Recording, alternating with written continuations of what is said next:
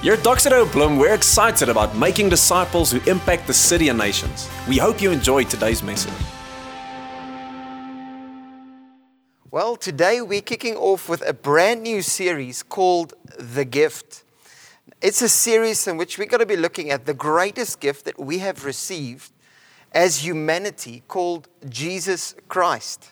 Now, maybe you're not familiar with the story. This whole series is leading up to Christmas, and the story of Christmas centers around the coming of Jesus Christ, the Son of God. And um, maybe you're not familiar with the story, as I've mentioned. Jesus was born about 2,000 years ago in a small town called Bethlehem, and under the reign of King Herod in that time.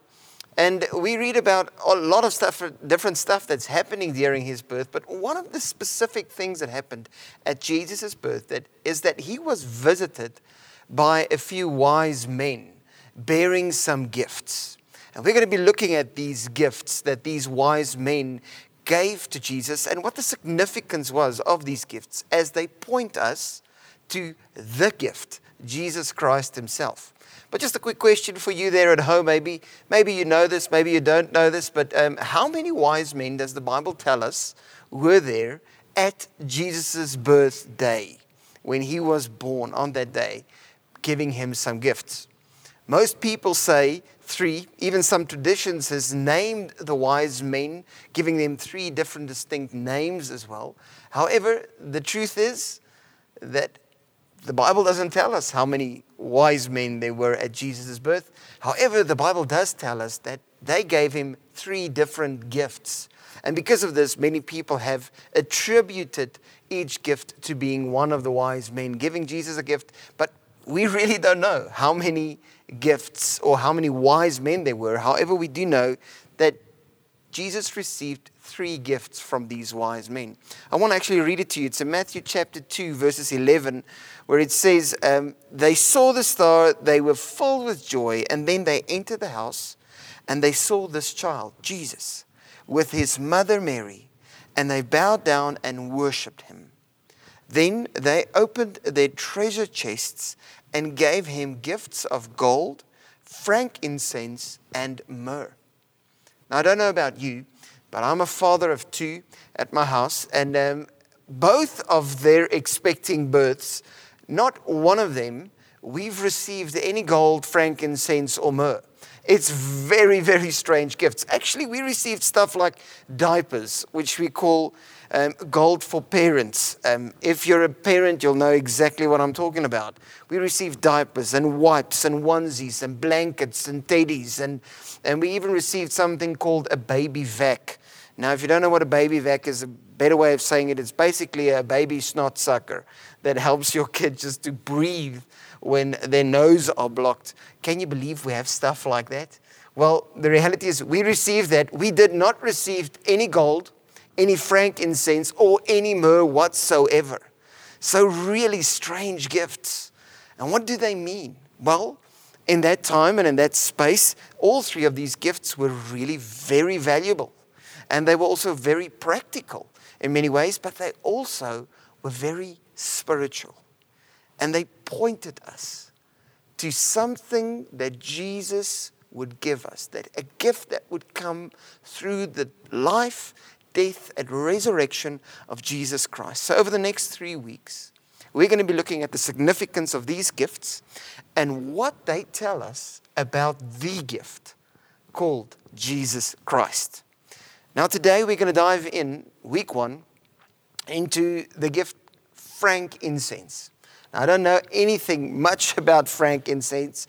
All I know is that it's an oil. So, more than that, I do really not know. However, what I do know about this gift is obviously that it was very valuable in that time, but secondly, that this gift had a very practical role that it played. It was a gift that could help with healing sickness and healing wounds. So it was a very practical gift to help for Jesus on his way uh, forward.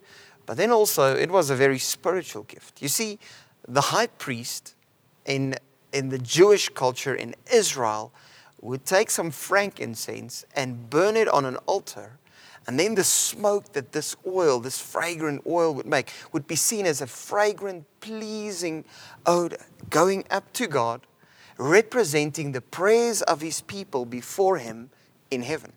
That's kind of the spiritual significance of that gift. Therefore, this gift, frankincense, points us to the gift that we have in Jesus as our high priest.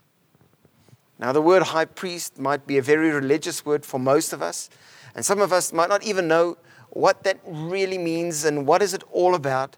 So, just quickly before we dive in, I just quickly want to touch on why we need a, high priest and also what would the high priest's function be. So, why is there a need for someone like a high priest? And then, secondly, what is the function of this high priest? In order for us to discover this gift that Jesus is for us as a high priest. Now, the reason why we need a high priest is because God is holy and we are sinful. That's the reason. God is holy, He's separate, He's set apart, He's different. And we are sinners. If you've not met Jesus yet, you are still a sinner. You're in this category. And sin is basically everything that's opposing who God is. This is everything who God is not. Sin represents all of our rebellion, everything that God made us not to be. That is what we do when we're sinning. And because God is holy, He cannot be in the presence of sin. Now, I know this is a strange topic for most of us. So, what I've done is I've just asked the guys to enter in a little small video here from the Bible Project explaining the importance of God's holiness and why? Because we are filled with sin. We cannot be in His presence because He is holy. You've probably heard the word holy before, or at least sang it in a church song once or twice. And for most people, this idea is really just connected to being a morally good person. So God is holy because he's morally perfect. Yeah, that is part of it. But in the Bible, the idea of holiness is even bigger and more rich. What it's really describing is how God is the creative force behind the whole universe. He's the one and only being with the power to make a world full of such beauty and life. And so all these abilities, they make God utterly unique, which is the meaning of the word holy. So, a helpful way to think about God's holiness is by using the sun as a metaphor. The sun is unique, at least within our solar system, and it's really powerful. It's the source of all this beautiful life on our planet. And so you could say that the sun is holy. And you can actually take this metaphor even further in that the whole area around the sun is also holy. Yeah, because the closer you get to the sun, the more intense it gets. Yeah, exactly. So that very power and goodness that generates all this life is also dangerous.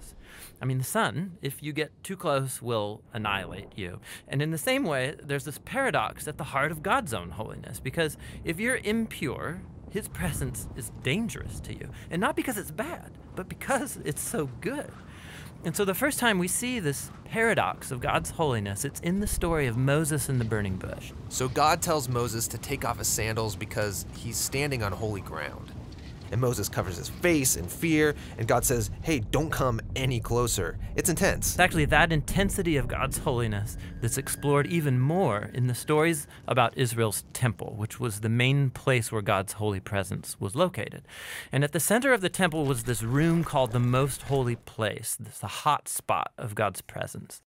And whether you're an Israelite living in the land around the temple or a priest working right in the temple, you're in proximity to God's holy presence, which is dangerous.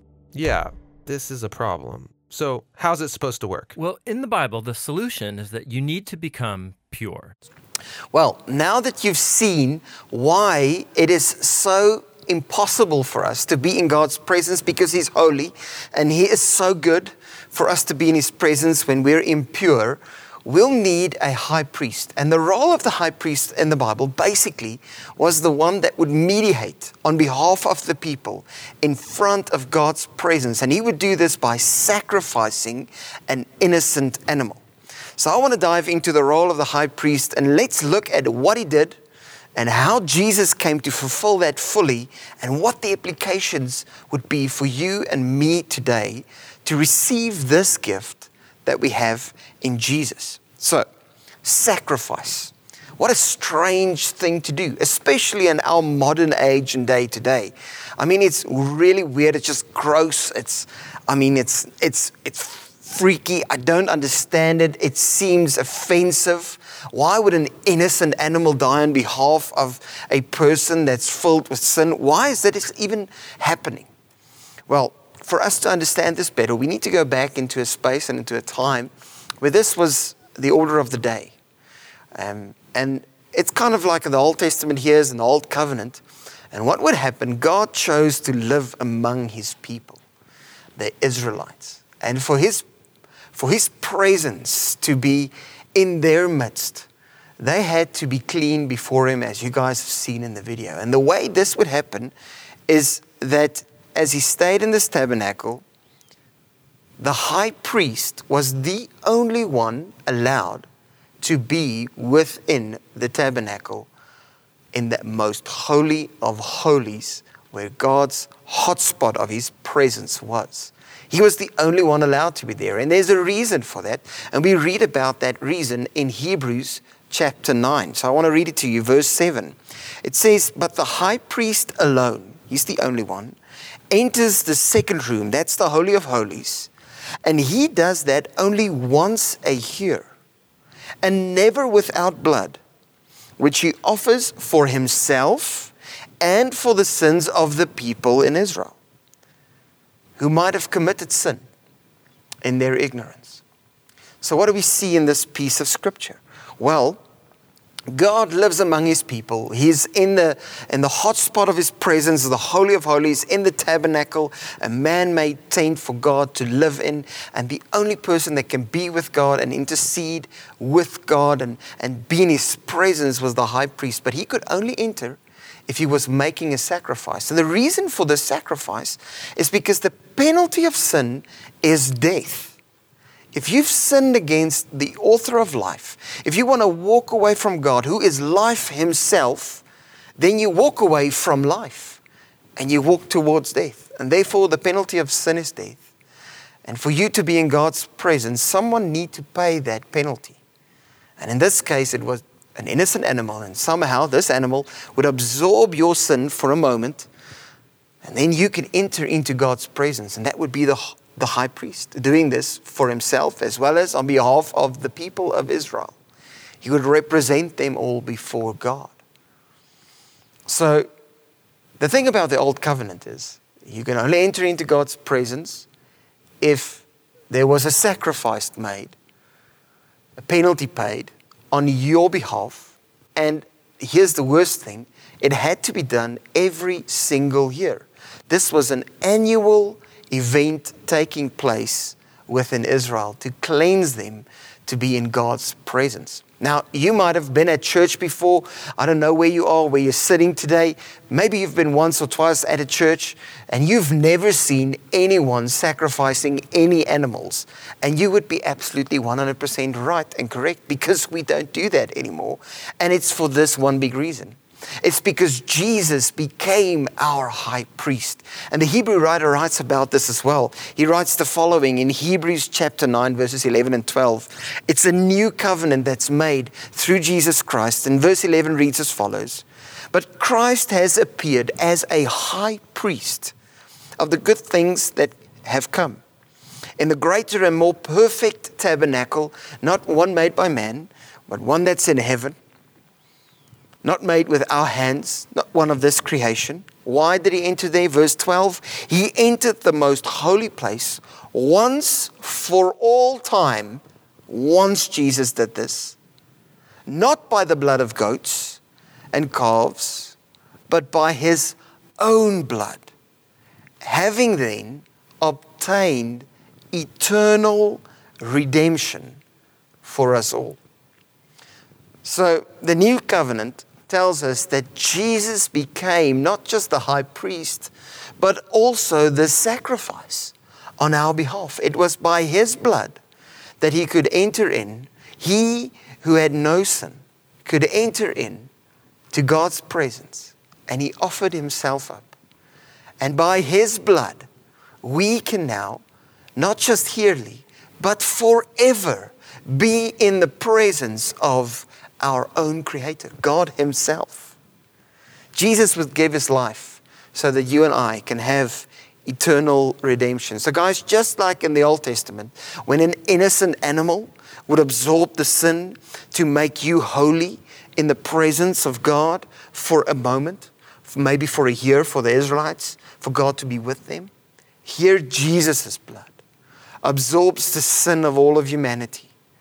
And he enters in and gives us the opportunity to be declared holy before God for all of eternity. Maybe another way of putting this would be to share a story with you guys that happened with me. It's a very personal moment and a personal story in my own life where I was praying with someone about my life. And we were bringing my life before God. And while we were praying together um, in God's presence, and um, I've given my life to Jesus. So we were praying about the future of my life and what God wanted to do with my life. I saw this picture of Jesus coming towards me. He's walking towards me, but he looked absolutely weak and his clothes were ripped and he was walking in the midst of these grand canyons above him, towering above him. He looked like he was defeated and beaten and bruised and, and just looked weak, overwhelmed with weakness.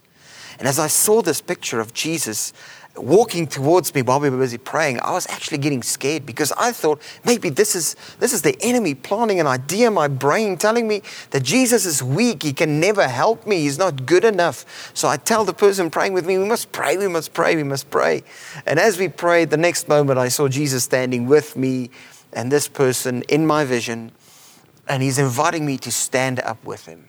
And as I stood up with him, he gave me a brand new piece of clothes, like a big tunic. In fact, if you're a Lord of the Rings fan, you'll know what I'm talking about now.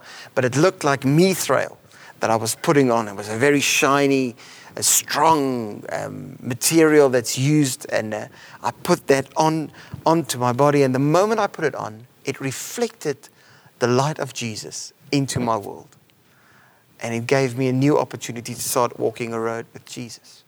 Now, I didn't fully understand this vision. It would only be the year after that, that was 2010, when I was writing this down and reflecting on what was happening, that I so clearly experienced this verse where Jesus talks about we need to wear his robes of righteousness.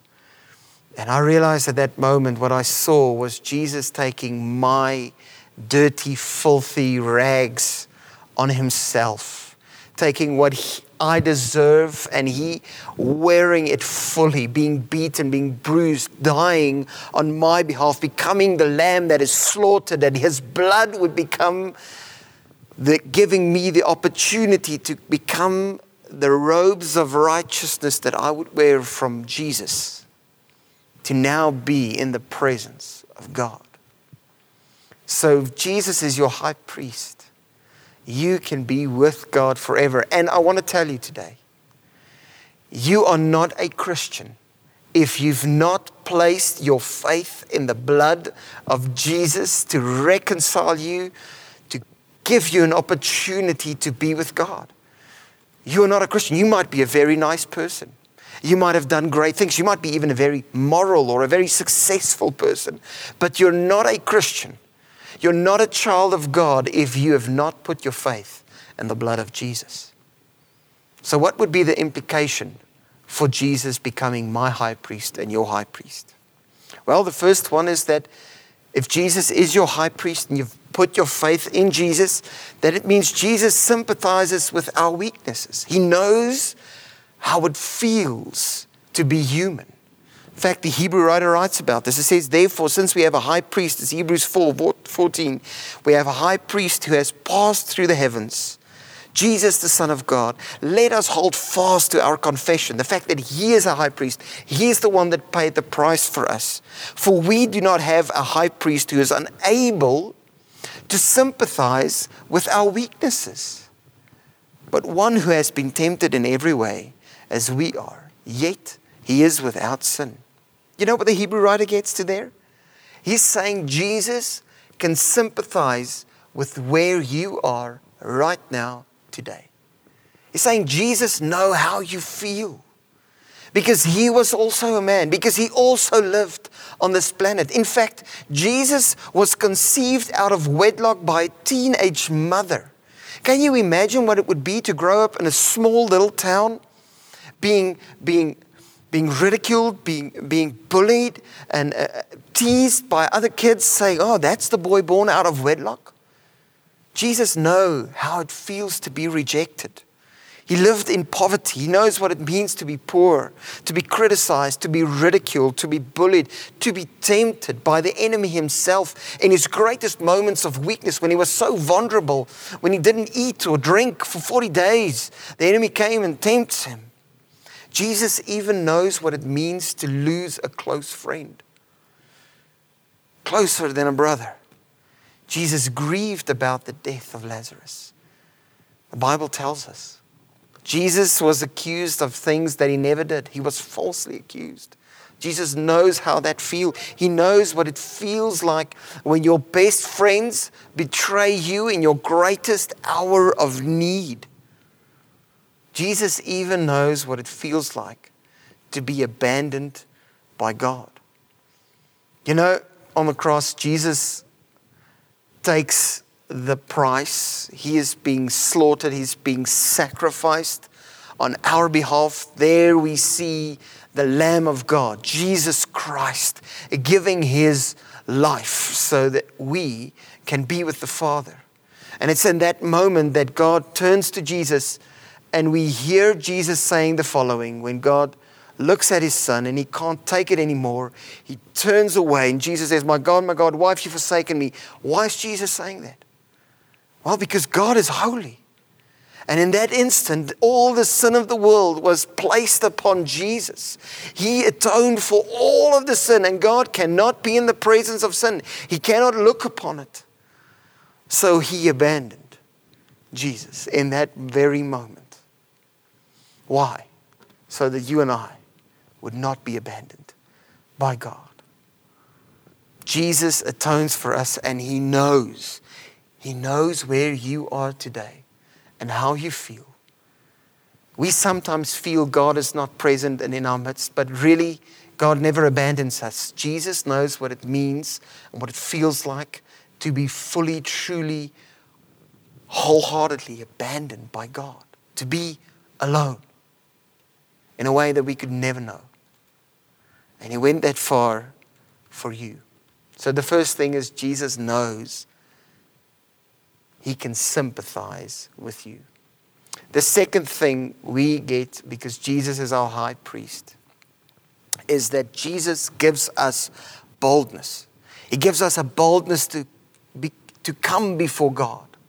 The next verse, right after this in Hebrews 4, it's verse 16, it says the following It says, Therefore, now he's saying therefore, because, because Jesus paid this price, because Jesus can sympathize, because he became a man, he lived and he died and he was resurrected so that we can have this next part that the Hebrew writer speaks of. Because of the sacrifice Jesus made, let us approach the throne of grace with boldness. Look at the person next to you. Maybe there's someone next to you today, and I want you to tell them, I can approach God's throne with boldness through Jesus.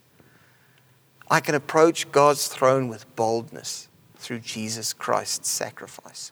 I don't know about you, but many times when I'm in a place of need or when I'm going through a tough time, the way I speak to God is not with boldness. I many times come begging and not come bold before God. Because I so many times believe, and it's basically sin that's convincing me of this, that I'm not worthy of God's presence. And it's in the one sense, it's correct because I've sinned. But when we are in Jesus, all our sins has been paid. Therefore, now, if you are in Jesus Christ, if you've trusted Him, if you've put your faith in the blood of Jesus, you can come boldly before the throne of God. You can come with boldness and ask Him in your times of need. Maybe today is the day that you need to ask Jesus to become your high priest, to be the one that paid the price on your behalf, to be the one that would intercede for you so that you can have eternal redemption with God. Just this past week, I had the privilege of speaking with someone that gave their life to Jesus. And while I was in a conversation with this lady, she asked me the following question. She said, Lourén, I'm still looking for Jesus. I don't really know how do I know I found him? And I started speaking to her about my own journey of how I found and discovered Jesus. And in my case, it was through a dream. I received the dream the one night and I woke up the next morning. I told my dad about this very significant dream that I had. And as we had a discussion together, my dad told me and he said, Lourén, I believe Jesus is speaking to you and he's asking you to choose whether you want to be with him for the rest of your life. That morning in grade two, I made the decision to accept Jesus as the Lord and Savior of my life. As I was sharing this story with this lady, she looked at me and I could see tears in her eyes as she started saying, Lourén, about two weeks ago, I had a dream I dreamed Jesus was coming down and he was coming back. And lots and lots and lots of people were going with him. But I was running away. I was, I was hiding in a bush away from Jesus because I was too afraid of him. And as she said those words, I looked at her and I said, Do you know what? Jesus paid a price so that you never have to be afraid, that you never have to run and hide again from his presence, that you can be with God. And she prayed that day with me. And she accepted the blood of Jesus. And by faith, she became a child of God. She put on the robes of Jesus' righteousness. And now she can stand in the presence of a holy, living God. Why not you today? Why is it not your opportunity to do this? If that's you if you're listening to this and you're experiencing a little voice telling you, that's me. I want to be with my Creator. I want to get to know His voice. I want to approach His throne with boldness.